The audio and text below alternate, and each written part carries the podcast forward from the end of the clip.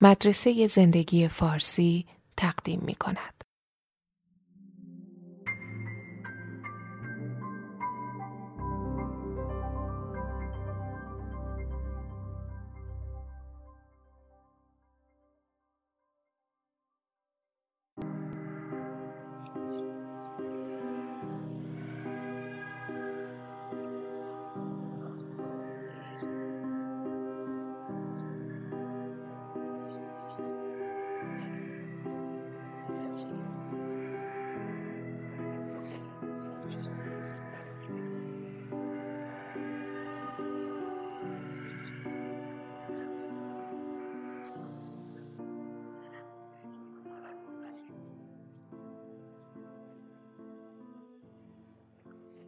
در هزاره سوم پیش از میلاد شاهان بین النهرین خوابهاشون رو روی الواحی از موم ثبت و تفسیر می‌کردن.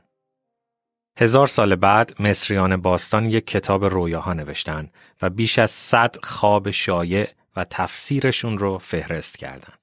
و از اون زمان تا الان ما جستجو برای جواب این سال رها نکردیم که چرا خواب می‌بینیم. پس از یه عالم تحقیقات علمی، پیشرفت فناوری و سماجت و مداومت ما هنوز جواب دقیقی نداریم. ولی تعدادی نظریه جالب داریم.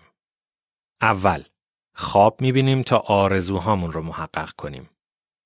در اوایل قرن بیستم زیگموند فروید گفت که همه خوابهای ما از جمله کابوسها مجموعه از تصاویر زمان هوشیاری در زندگی روزمره هستند. و البته معانی سمبولیک و نمادین هم دارن که به تحقق خواسته های ناخودآگاه ما برمیگرده. فروید گفت هر چیزی که بعد از بیدار شدن از خواب یادمون میاد تصویر نمادینیه از افکار ابتدایی و ناخودآگاهمون، نیازها و قرائزمون. باور داشت که با تحلیل اون قسمتهایی از خواب که یادمون میاد میشه ذهن ناخودآگاه رو برای ذهن خداگاه آشکار کرد و توضیح داد و مشکلات روانشناختی که از سرکوب ناخودآگاه به وجود میاد رو میشه بررسی و حل کرد. نظریه دوم خواب می‌بینیم تا به یاد بیاریم. برای افزایش کارایی در وظایف ذهنی خاص خواب مفیده ولی رویا دیدن در حین خواب از اونم بهتره.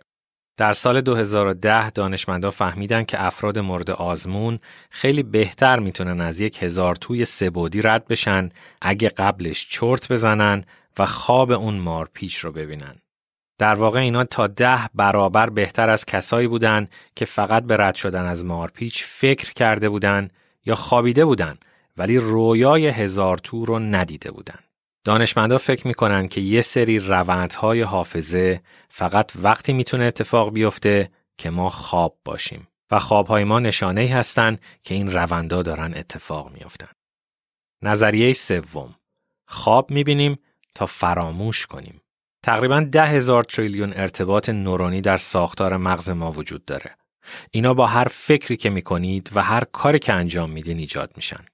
یه نظریه عصبی زیست شناختی در 1983 که بهش میگن یادگیری معکوس میگه در حین خواب و به ویژه در طول دوره خواب رم REM قشر مغز این ارتباطات نورونی رو مورد بازنگری قرار میده و موارد غیر ضروری رو حذف و حرس می‌کنه. بدون این روند خاطر زدایی که طی اون شما خواب می‌بینین مغز پر از دیتا و ارتباطات بیمصرف میشه و افکار مزاحم و انگلی روند ضروری اندیشه رو مختل می‌کنن و شما در بیداری به اندیشه شفاف نیاز دارین.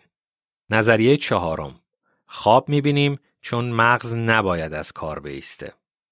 نظریه فعالیت مداوم میگه رویاها از نیاز مغز شما برای خلق و تثبیت خاطره دراز مدت به وجود میان. چون مغز اینجوری می‌تونه درست کار کنه. بنابراین وقتی محرک های محیطی از یه حدی کمتر میشه مثلا وقتی که میخوابید مغز به طور خودکار شروع می‌کنه به داده سازی با استفاده از خزانه خاطرات. این داده سازی رو شما به شکل افکار و تجربیات در رویاها حس می کنید.